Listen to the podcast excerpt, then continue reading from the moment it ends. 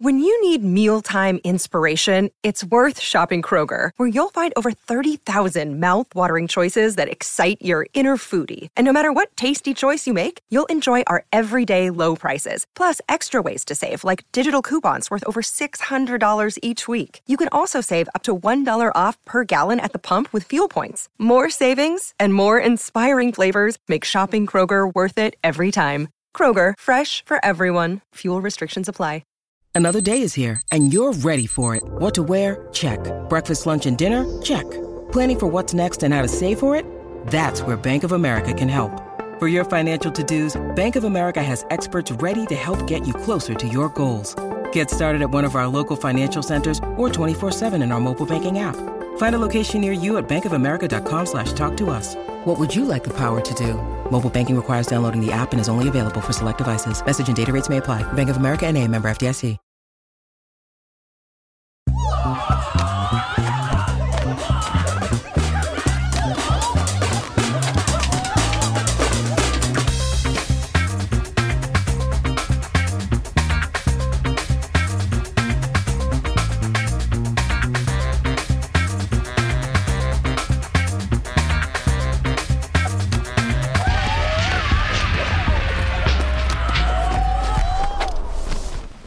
Hello, everybody, and welcome to Audio Judo, the podcast that's all about music, but only a little bit of music at a time. I'm Kyle. Hello, this is Matthew. And uh, while, while some of you that uh, are out there may be familiar with uh, our other podcast that we do called The Talk Around Show, uh, that's currently on a hiatus due to job responsibilities for about two-fifths of the talent. So we decided we wanted to keep going and talking about stuff, but we wanted to uh, narrow down the scope a little bit, maybe less about humor, maybe a little more informative, some humor, but uh, touch on uh, one of my favorite topics, and that's music, and that's a pretty broad uh, beginning. It's a very broad beginning. Right? But the, the goal is probably three or fourfold. We want to take a, du- a couple different approaches to um, some musical aspects, comparing albums, uh, tearing apart albums, maybe talking about uh, things that get in your head that you can't forget about, and uh, kind of see where that takes us. So this is the inaugural uh, episode. The pilot episode. That's a better word. Which, uh, this is the positive use of the word pilot episode. The negative use is where you're like, oh, God, we had a pilot episode, and the plane ended up in the river. Sorry. That's a horrible pilot episode. Sorry, I had to. That's all right. Uh, yeah, but, uh, you know, I when you were describing to me what to, what you wanted to do with this, the first thing that popped into my mind was, like, it's a it's a music discovery. Because that's, that's the thing to me that has become, we have more information than we've ever had in our lives. We have access to every piece of music, basically, that exists, but there's no good way to discover it. Because you're just, you're like, oh, let's type in rock and roll. And then it's just like this huge wave just buries you. And you're like, oh, my God. Six million. And you're just buried underneath all this weight. And you're like, I don't even know where to begin. Screw it. I'm just going to hit random or listen to something I've listened to before. Mm-hmm. And to me, that's that's like what, you know, when you were talking about your ideas for, you know, what you wanted to discuss and things, that was what immediately popped in was like, it's a great way to discover old music, new music, and, you know, what is what other people are listening to right now. So we're going to take a, a journey of discovery, as it were. A journey of discovery. It's a musical journey of discovery. Uh, with that, hopefully, uh, if you join us on this uh, journey, there's going to be some homework involved for you as yes. well. So going down the road, we'll be able to give you a path that, you know, next week or next episode, listen to whatever record we're going to tear, uh, talk about uh, before we get there. So you have some sort of knowledge, or after the fact, it's completely up to you. Yeah, or during. Yes.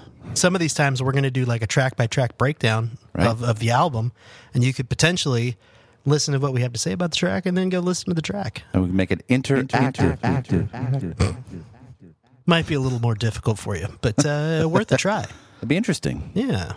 Let's, that's what we hope uh, hope to accomplish with this, is I, we hope people find it interesting and informative and actually useful. So we uh, we talked about it, and we decided we landed on an album from nineteen ninety-one, and yes, I realize I've dated myself by referring to it as an album, but I will probably do that a lot. And the words from nineteen ninety-one also dated me.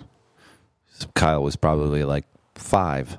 Uh, let's see, I would have been seven. Oh, close enough. Close enough. So we landed on a record from... Record, see? Record, album, whatever. Record, album. From nineteen ninety-one by a uh, indie... Actually, wasn't independent. A um, a band called Toad the Wet Sprocket, and the album is Fear. A uh, little background. All lowercase, by the way. F E A R, all lowercase. Correct. A uh, little background about uh, Toad the Wet Sprocket. So the name of the band, as odd as it is, uh, was from a Monty Python sketch, a obscure Monty Python sketch from uh, an album called the Contractual Obligation album. It's when Monty Python was done. But uh, R C A still had their rights to record two more records, so they just banged out a bunch of ridiculous skits. Rock Notes was the name of the skit. Eric Idle referred to Rex Stardust, lead electric triangle for Toad the Wet Sprocket, had broken his elbow on a worldwide tour of Finland. That's what he said. So these guys from Santa Barbara loved, uh, were obviously Monty Python fans, so they uh, took it and ran with it. Interesting note, later, Eric Idle heard one of their songs on the radio while he was driving and almost crashed his car when they said this is a song by Toad the Wet Sprocket. But they actually became uh, acquaintances at one point, and they gave him a platinum uh, album of uh, one of their later records as oh, a thank you. Cool. So anyone that um, knows me knows that if you reference Monty Python for whatever reason, you automatically get a certain level of respect in my book. So as a eighteen-year-old kid looking through the record store, you see Toad the Wet Sprocket, the band, I'm like, well, I must have, and I will buy. And I did. So their first uh, would be their second record, uh, which was named Pale. Just a bizarre, muddy mix.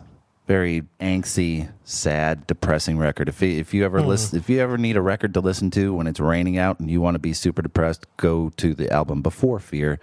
It'll take you there. That was the one too that they recorded like on their own, right? Correct. That one was. I, I remember reading somewhere they spent less than a thousand dollars to record that album. Yeah, their first record, Bread and Circus, they spent six hundred fifty bucks to record, okay. And then the second one was like six thousand. But essentially, oh, they okay. played live, very few overdubs. You know, they weren't tracking it. They just banged out the record. And then, then Fear was sponsored by Columbia.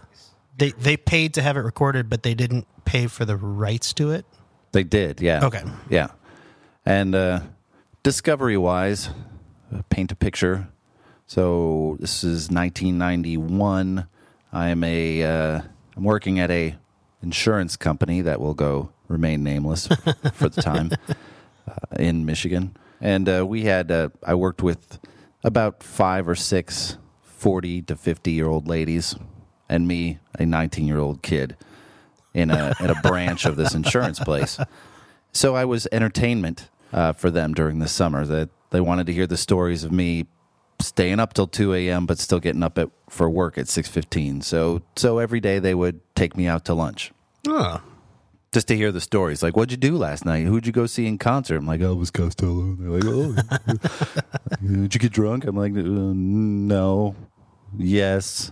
Yes. Mostly yes. Oh, tell us about it. So they would uh, they would do that. So uh, one of the uh, older ladies, uh, Bobby, and I were the only two smokers in the group. So after lunch, we would go sit on this uh, bench in the mall and just sit there and watch people walk by and smoke cigarettes. Well, every other Friday was payday, and I would take my check and immediately go to Harmony House, which was the record store, chain record store of Metro Detroit. And I would go peruse for the last fifteen minutes of my lunch break and buy, usually buy two C Ds or whatever, and go back. So this was post-Pale that I had been listening to for a while. I went in there, and they had uh, start perusing through, and there's this bright yellow... Remember, the, and if anyone remembers, the old cardboard uh, C D packaging that was the, like a foot long. Oh, yeah, the anti-theft C D packaging. It was, it was huge. Yeah. Yeah. So it sticks out because it's the whole thing's super bright yellow. I'm like, what is this? What is it? Oh, it's Toad the Wet Sprocket. Okay, this is great. And I expected to find the same angsty, muddled mix of a record that the first one has. But that first, the first few stanzas of uh, Walk on the Ocean, that first song, changed everything. This was like world-changing, for at least listening to them, for me. Like, because it was, uh, he was singing in a higher register. It was bright. It was mixed well. And it was totally different. It's definitely a lot more, even on this album, that song is poppy. Oh, very much compared so. to everything else on this album. And I can only imagine, I haven't heard Pale, but I can only imagine from your description, if it really is more melancholy and more downbeat, oh, yeah. that that song has got to be like, oh my God, what is this compared to what came before? It was, it was a very strange, eye-opening type listen, especially with how that the beginning of that song is very, very naked, just just the voice. It's like right out of the gate, it's just the voice singing. There's no musical accompaniment for those first few seconds.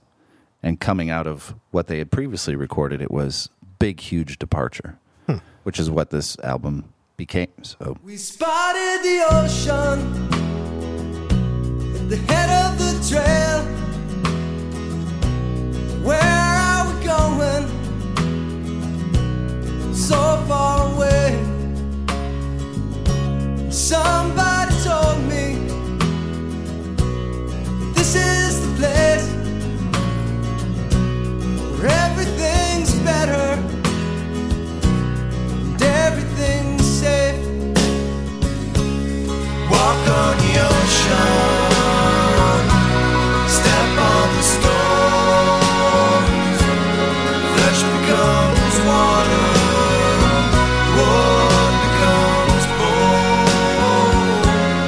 So they recorded this record in Reno, at a, a studio called Granny's House. Granny's House. Yeah, in Reno. And at the time, the lead singer was twenty years old. Uh, everyone else in the band was twenty-one and going to the casino and doing what twenty-one-year-olds do, and he wasn't. You'd sit back in the studio and write. They recorded it in what, twenty-five days. Wow. Right? Just kind of banged it out. So I know a lot about this record. Give me your impressions as a... as a first-time observer or first-time listener to it. Like I was saying the other day, this is actually, like, I, I, there were two songs on here that I recognized, and I guarantee just about anybody else that listens to this will also recognize it. The first track, Walk on the Ocean, it it had a lot of radio play all the way through the nineties. Even when I was in high school after two thousand, it was still, like, a pretty popular song. Compared to most everything else on this album, really poppy, really, you know, good. I enjoy that song, actually. And the other one was uh, All I Want. That one was everywhere, like when I was in middle school and high school, which would have been, you know, seven or eight years after this album came out. But mm-hmm. It was still around. It was still popular. It was still getting airplay. Well, and they still play it on uh, Lithium. Yeah, quite frequently. Yeah. Overall, I, I really liked it. I thought it was a, it's a well-put-together album. It kind of, I don't want to get too much into this now. We'll get into it, I think, later after we break down some of the tracks, but I think that it it definitely has an overarching overarching theme mm-hmm. to it that I think uh, it it has to be planned. Like, I mean, obviously it's not something that happens accidentally. Right. It's something that uh, you know, screw it. Let's just get into it. Okay. I think I think this whole album is a story about what happens to probably a young boy between the time they begin to go through puberty and the time you hit like your mid to late twenties where you realize life is about more than sex, mm-hmm. where you begin to sort of end puberty and you're not constantly thinking about it. And I think it's, it's chronological through that. And I think that it's, uh, some of it's more blatant than others. Sure. Obviously. But like, that's just listening to it once from beginning to end. I was like, oh yeah, I can see that storyline in yeah, there. That's a that's a pretty fair assessment considering that's what I have written down. Like, good. I'm glad I'm not far off. No, no, that's uh, yeah, that's fair because I think you almost throw out the first song because it seems like it was a, like a pop statement for them, which doesn't even fit into the narrative with me. See, I think it does fit into the narrative. Go on. I think it could be about two different things. Mm-hmm. One is, I think it could be directly about losing your virginity, whereas going to the ocean is literally having sex for the first time. Mm. So you're you're on this path, you're headed down to the ocean. Other people have told you about it. They've told you, oh, it's it's fun and it's safe and you can go there. And you go there, and then you're like thirty minutes later, it's over with, it's done. We don't have, all we have about it is our memories. We go away from it. thirty minutes later, good for you, right? Kyle. Hey, that's not me. I'm, uh, that's from the song. I don't, oh, okay. uh, I take oh, that's no, true. Half an hour later. I take yeah. no credit for that. Okay.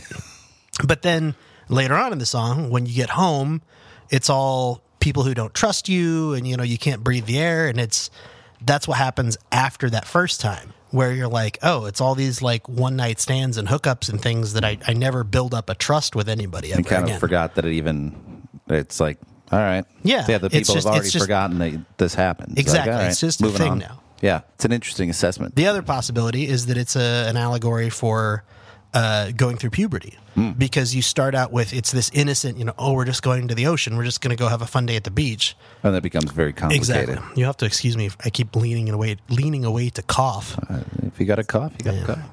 But uh, yeah, it's sort of a, like an allegory for going through puberty, mm-hmm. and you, you know, it starts out as this innocent thing that you don't expect, and then it gets dirty, and then it gets complicated, and you have all these weird feelings, like, you know, okay, sexual feelings, and, you know, things that you don't understand, especially if you don't have a guide to pull you through it. Sure.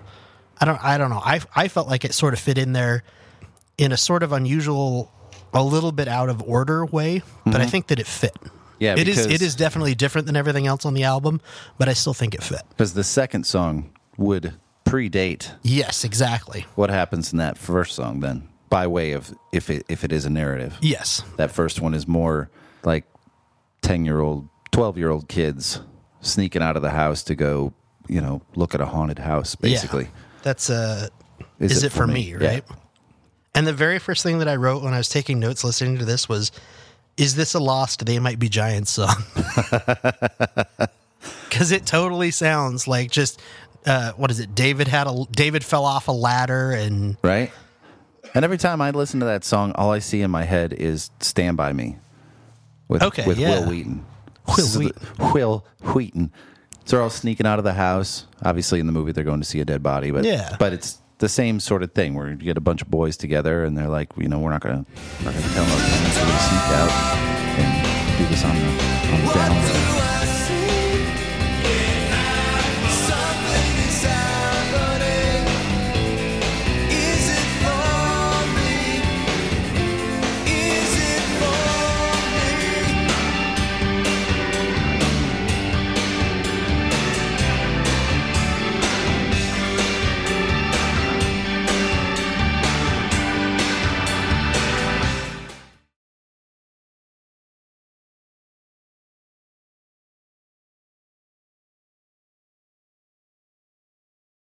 Yeah, and like, again, I definitely feel like this was early puberty. Mm. You know what I mean? That's what it's. That's what the whole song is about. It's, you know, a group of your friends sneaking out to do things, and then you sort of, as you get older, you drift apart from one another because now you're interested in sex, and in their case, probably girls, you right. know? Not in my case, but in their case, for sure, you're interested in girls and sex. But, uh, I don't yeah, know. I mean, I, re- I really, you know... I guess think about who's writing this. Uh, the guy writing the lyrics is nineteen and twenty at the time. Yeah. So so he's right in the middle of it. Yep. Or right more towards the end, but pretty much very in the middle of it. Very specifically, he had just, I, I believe he had just got married right around yeah. that time. So young, married guy, still kind of battling with these emotions and feelings, and you know, very, uh, very specific. Like, Hold Her Down is a very specific. Oh, yeah. Uh, and well, and... backstory about that, that they're very involved in a, a rape crisis center in okay. uh, Santa Barbara. Uh, he had a family member go through it, and it was a, a very angry, it's a very angry song. I, I wondered about that because there's not any veil there. No. It is very clearly a song about a woman being raped and what happens to her during. I mean, the, lyric, the lyrics are like, hold her down until she stops breathing, breathing. hold yeah. her down until she stops kicking. Yep, there's a... He gave an interview mm-hmm. uh, several years ago, and, and this quoting him directly, it says, uh, it's uncomfortable to have the song released as a single It has the potential danger to be taken at face value because of its somewhat graphic nature. It's not a pleasant song. It's angry and ugly, but sexual assault can't be portrayed as anything but ugly. It is, however, a very personal piece and not a contrivance. It should be a disturbing song, but it's not without hope. This is Glenn Phillips, yes. Right? The lead singer? Yep. Yeah, it's a very... and I've I've seen them several times. I've never seen them perform that song live. I would imagine they probably don't. Yeah, it's it is definitely a... a very strong song. Yeah. And it, it definitely, like, even just the first time I heard it, I was like, holy crap, they actually, like, yeah, they went, put this on here. Yeah. And it's, it is very, like, it's not, it's not incredibly graphic, but you understand listening to it exactly what's happening. Yeah. Like, how casual the whole thing is for the perpetrators. Yeah. It's like, well, and then even, what is it, uh, Before You Were Born, the song two after, the, yeah. or one after that one, on the album is about basically the same thing happening to someone's mother. Uh-huh. Like uh, before you were born, someone kicked in the door. Yeah. And then you don't, I don't remember the exact lyrics now. I'd have to look them up, but it's, you don't want to hear what happened yeah. next, basically. And that's, you know, okay, you're a bastard because literally your mother was, someone kicked open the door and raped your mother yeah. and you were born as a result of it's it. It's very raw. Yeah. It's very, it's a, it's a very raw couple of songs, yeah, packaged in the. I mean, this. You know, we talked about how they were cataloged. Um, they were kind of caught in the in between after the the demise of hair metal mm-hmm. and the ascent of grunge. They were kind of labeled in with this. It's college music. Yeah, this is college music, and I'm like, what? It's college music. What? Lightning Seeds and and Toad the Wet Sprocket and bands like that, and they were. It was very bizarre. It, people, are you listening to folk? No. No. Well, definitely. I mean, there's mandolins in it. Yep. So th- there are several songs that you can hear. It is almost like a folk rock sort of a sound to it, but it's definitely not folk rock. It's almost like a pre-grunge sound. Yeah. Like it's not quite what I would classify as, as grunge, but it's also no. not, it's not just rock. It's, it's something in between. Yeah, there's a lot of texture to it. Yeah, that's a good word for like, it. Like, I didn't feel like they were trying to write something that would be popular now. Like, we want to write a popular record for nineteen ninety-one. They were trying to write a beautiful record with well-crafted songs, and that's kind of like where we landed. Like, how do you how do you describe a band that at, that at the same time is simple and complex? Yeah, because their melodies are simple and direct, but there's nuance and texture to it that I think lots of bands missed out on. And they were, you know, very uh, frugal, judicious with how they used mixing and layering and stuff like that. Yeah. But there was room to breathe in the songs. Like there was space in the songs to allow songs to breathe yeah. and have space. And I think that a lot of their stuff has that. It's not all hitting you at once. Right. It's not like a wash and a slap across the face. There's, it's like a, it's very breathy. Lots of stuff in there. I like that. I like that description. Oh, well, thank you. Shouldn't do that. Shouldn't make that sound.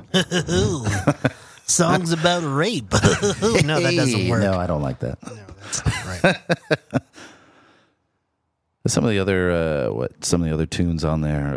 Uh, uh, the other one that I think everybody would recognize is uh, "All I Want." Yeah, that one got a lot of radio play. Yeah, it's very popular. This it, and it was uh, was also the last song to make the record. Uh, so Columbia wanted fourteen songs on the record, mm-hmm. and they settled on twelve. And that one was the last one to make the cut. And half the band wanted it, and half the band didn't. Hmm. Uh, they were torn between another song called All in All that ended up on a B-sides compilation down the road. Okay. They made the right choice. But there was there was an argument, you know, disagreement about about which was the stronger song, and they were two of them were afraid that that, w- that song was so direct and poppy yeah. that it wouldn't balance with the rest of the record. That didn't sound like that. So, but they ended up putting it on there anyway. And it took, I guess, nine months after the album was released for that to get any sort of radio play.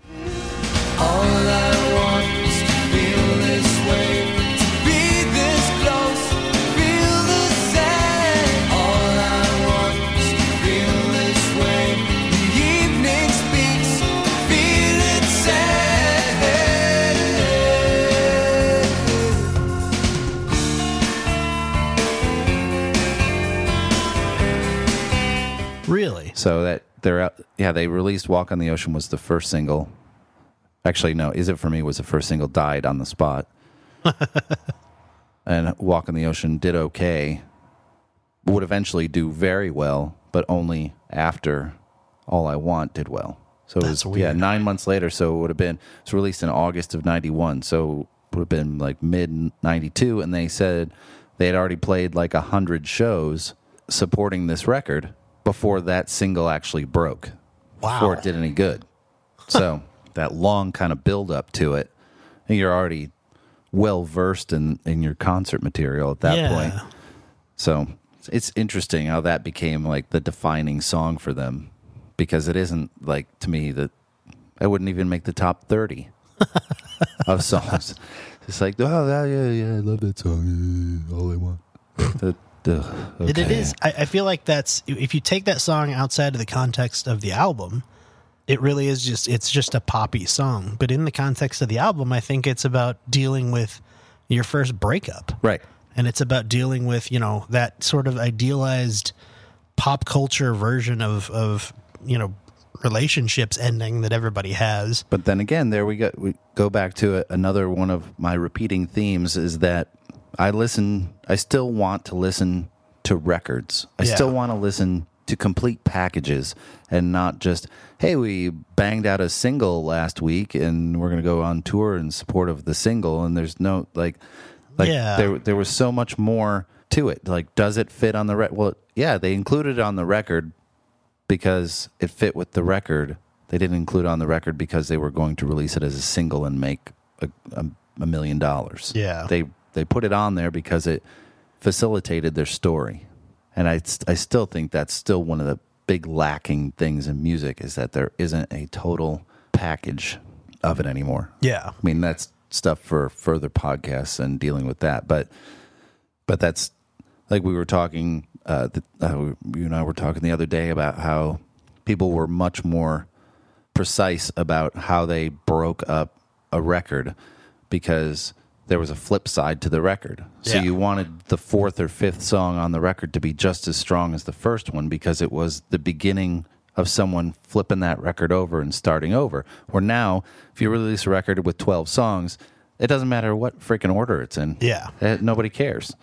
Well, especially now, because you could listen to it once and be like, I like tracks three, seven, and eleven. Those are on a playlist now, and you're never going to hear any of the rest of the album ever again. Right, and it's terrible. It's horrible. I still won't do that. And I think that's that's part of the reason why why we've seen such a fracture, where people either release, like you were saying, they release like one or two, two tracks at a time. Mm-hmm. They just say, hey, here's what we worked on for June, and they spit out two tracks. Or they release an album that is all, like, I don't want to say all hits, but they're all at the same level, you know what I mean? There's mm-hmm. not like they wrote one hundred songs and narrowed it down to ten that they thought could all potentially be like charting songs. Right. Just because they know if they aren't, they're just going to get thrown in the bin. Nobody's ever going to listen to exactly. them. Exactly. There's no there's no purpose to do that anymore. Yeah. And where they wrote, for Fear, they wrote like forty or fifty songs. Yeah. And how many of them were like like really listening to them going, that's not strong enough for this record, so we'll leave it off. Yeah. Instead of, well, we need three hits. Let's focus on three hits. Like, eh. eh. So, yeah, that it's just an interesting way how that stuff lays out. And, and again, with the, uh, like with the cover art as well, it's very specifically like a, it's a model. It's like a clay. Yeah. Like almost like a paper mache or something that's painted.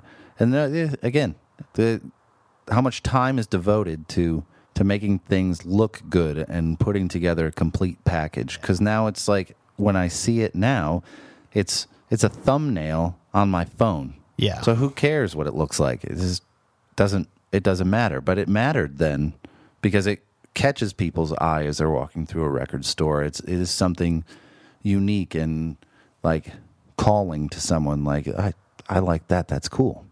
I always wonder, too, what's been lost with somebody actually had to make that. All yeah. the stuff that's in that album cover, the the mannequin head and the all the background stuff, someone physically made that in a studio somewhere and then they photographed it. Yeah. And today, I don't think that happens anywhere near as often. It's all Photoshop and it's all, you know, yeah. there might be photographic elements in it, but it's all touched up, it's all doctored, it's all somebody created in a computer. And not to say that digital artists are not fantastic and not perfectly capable of making amazing things. Not at all. But I feel like it's different. It's a different type of art now. Very much so. Which is, is weird to say. But yeah, the physical art of, of that is gone. Yeah. And that's unfortunate. Yeah. Hmm. Huh. Hmm. And suddenly a downer. Oh. That's all gone. Remember all that great stuff? Gone. Gone. That's a good sound.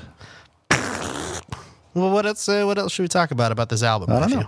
You, you did say, uh, you know, this has some uh, personal meaning for you because I believe uh, "I Will Not Take These Things for Granted" was your wedding song, correct? That is correct to a degree. So to a degree, yeah. So there's yeah. So uh, I absolutely love that song right out of the gate. Poignant, beautiful song, and uh, it became our relationship song at the very beginning of our relationship, and uh, it was us kind of looking forward to our future, like all these things mentioned in there about kids laughing in the hall and running through the forest and all these things. It was us looking to the future, so we decided that was going to be our wedding song. So I was pretty convinced that there was no way in hell the D J would have that song at our wedding. So I brought the C D with me to the wedding, and then we went and got in the limousine, and I threw it in the trunk with all my other stuff, and then we drove around and went to the reception and got involved in picture taking and stuff, and the limousine took away, just drove away to come back and pick us up at the end of the reception. Mm-hmm. So the limo was gone. So we're getting ready for our dance. The C D's oh, still no. in the trunk of the car, along with the cake knife. I didn't. I got, I got in trouble for that one too. so, so I didn't have uh, our wedding song per se. It was our wedding song, however, it was not played at, at your our wedding. wedding. So our backup was uh, "Harvest Moon" by Neil Young. So oh. it's also a fantastic song, and we couldn't be happier for that because it was it was still a beautiful moment. But I always I get nudged. When they play that in concert, I get nudged by Heather. Like mm. I'm like, yes, I realize I forgot. You're never going to live that uh, down, are never you? Never live that. No. So that. So now, now we saw them in concert uh, three years ago, two, three years ago, and uh, right in the front row, and they played that song, and we couldn't help but being really emotional about it. Well, yeah, because now we're looking backwards at all those things and all those things we ticked off. That that chart with the kids and, and everything in that song that was very poignant then, or or very uh, exciting to look forward to, is now poignant and, and touching to us looking backwards. So it was very it was very interesting. Like there's lines in that song about you know someone giving reassurance on the phone and stuff like that. Because yeah. the first part of our relationship, we were just talking all the time on the phone. We just sit and talk for an hour and a half on the phone. You know, telephones. Weird, right? What what is that? What is a uh, telephone? No, right? Telephones. It was two Campbell's soup cans on a string between my house and her grandma's house. Oh, okay, that, was, that makes sense. Yeah, that's all it was. So yeah, it's very. Uh, it still has a lot of meaning. And actually, when we sit on the patio and, and drink wine and listen to music, that's usually the last song we'll listen to before we go in. Just, just kind of close up, close up the night, as it were. It's very. Uh, it's a very special song for us, definitely. That's cool. Which. The whole record is because we we know all the words to all these songs backwards and forwards. So that just means it's a good record. Yeah, it's a fantastic record. I mean, there's there's some other songs on there that are just just equally beautiful. Like "Pray Your Gods" is just an out of character. It's hard to explain to someone what that song sounds like. Yes. Because it almost sounds like a hymn, the way it's mixed. It's very echoey. It could be in a church. It's got this this very it's got this very chant like yeah. closing with a peace be with you in Latin at the end. And it's it's just a it's a wonderful song. It's a beautiful song. There isn't a weak song on the record, which is why I picked it. Huh. Damn it. I will actually agree with that. I think that there's I, I don't think there were any songs on here that I was like, it felt very level, I guess is the right way to put it. Mm. Like, you know, a lot of times when you listen to an album, you're like, the strongest song, and then there's two worse, and then one really weak one, and then a really strong one, and then a weak one, and then two medium ones. Absolutely. This one was pretty much level across the board. Yeah. Flowers in the garden, laughter in the hall, children in the park. I will not take these things for granted. I will not take these things for granted.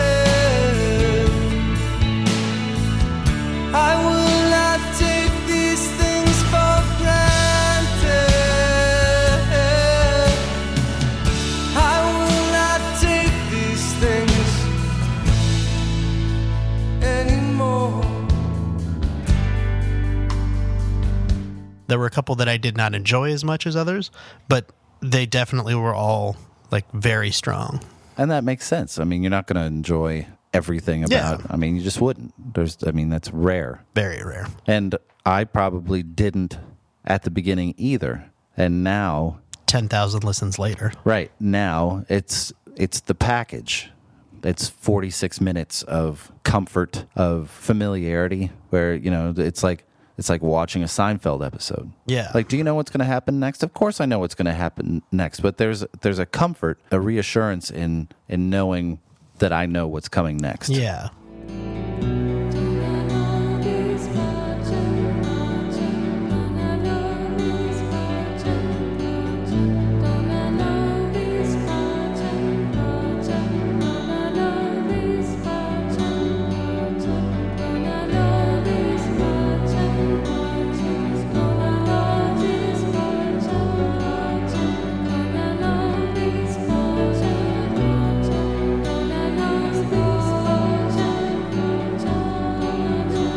And and it makes you feel good. It makes you feel safe, and I like it. Like it's a it's a it's an important part of uh, my musical uh, journey. So yeah, cool. Yeah, I think that's it for me. That's fantastic. Like, it, like I said, since it was my first time listening to it, I don't quite have that depth. Sure, but uh, I can say, you know, even if you've never heard of Toad the Wet Sprocket, listen to the album. There's for sure two songs on here. Just about anybody that was alive in the nineties will recognize. Absolutely, even if you were young. I enjoyed it. Do we want to rate albums when we do this? We could rate them. Like, because I, I would say this is four out of five. Not a perfect album for me, but also very, very good. That makes sense. I'm going to give it a five out of five. Just I expected because, as much. Just because I have to. You stop coughing. I'm sorry. I can't. I have a, a horrible... My lungs are falling out of my butthole. I'm kidding. I don't know what's wrong That's with That's a weird them, but, place for yeah, them to fall out I of. I know, right? And Randy's like, what? Engineer Randy in the booth just gave me the dirtiest side-eye look I've ever had in my life. Your lungs did what now? Yeah. So, so I, uh, I hope you uh, enjoyed going on a crazy little path with yeah. us here. And the, uh, the pilot episode. Pilot episode. Audio Judo. Right? And hopefully you'll continue down this path with us. I'm not sure. Uh, do we know what we're going to listen to next? Is we talked about it. We talked about an, an album, but I don't think we should say anything yet in case that one doesn't pan out for the next episode. Okay. Normally at this point, we might hint at what the next episode would be. Mm-hmm. You know, you know, let's do it. And if we don't do it, we can uh, apologize next time. Okay. So uh, the next one we're going to talk about is probably going to be uh, Led Zeppelin's Houses of the Holy. Yes. And we um, we probably will have a guest. Yes.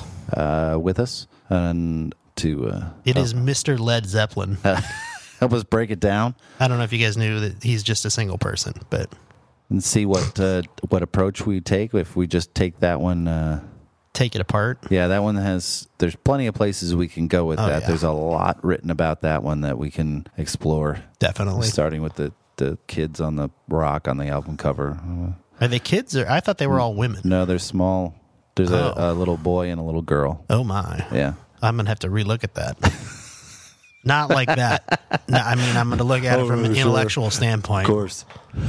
Not like a creepy uncle, like uh, a... No, not at all. Curious uncle. Not like that either.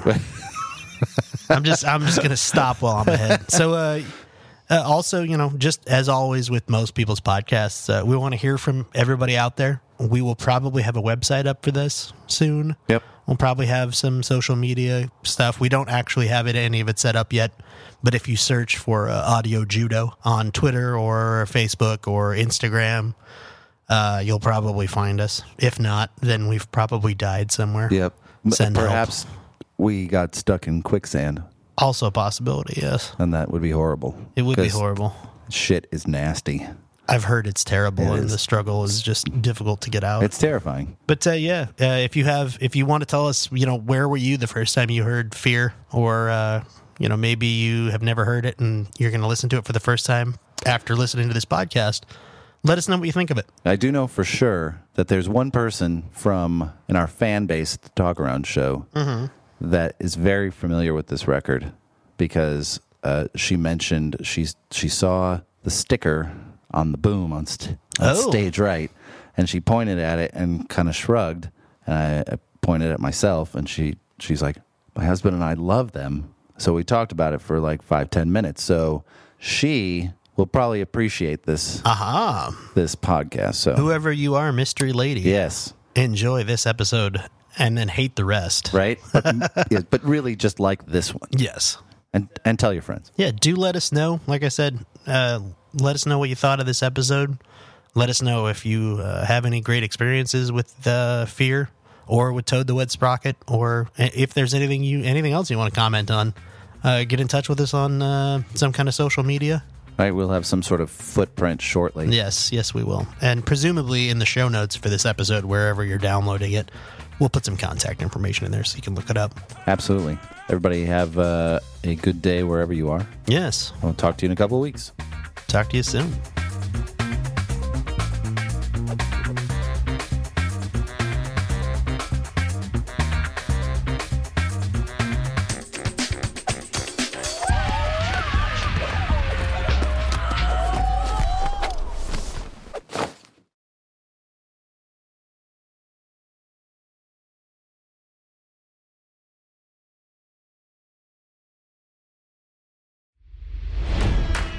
It's N F L draft season, and that means it's time to start thinking about fantasy football. fantasy points dot com features industry-leading experts and prognosticators using proprietary hand-charted data to help you score more fantasy points. fantasy points dot com is the place to go for whatever kind of fantasy football you play. Whether you play fantasy football, daily fantasy sports, or do a little bit of everything, Fantasy Points has the meticulously researched content to guide you to victory. And why wait for the fall? Fantasy Points also covers the new spring football league, the U F L. Join the guru, John Hansen, Scott Barrett, Joe Dolan, and other massive names in the fantasy football universe with an exclusive offer. Use code Pantheon for fifteen percent off any Fantasy Points package, including the all-in package, with access to every article, tool, and data nugget that Fantasy Points has to offer. That's fantasy points dot com and code Pantheon for fifteen percent off at Fantasy Points. fantasy points dot com, code Pantheon. Score more fantasy points.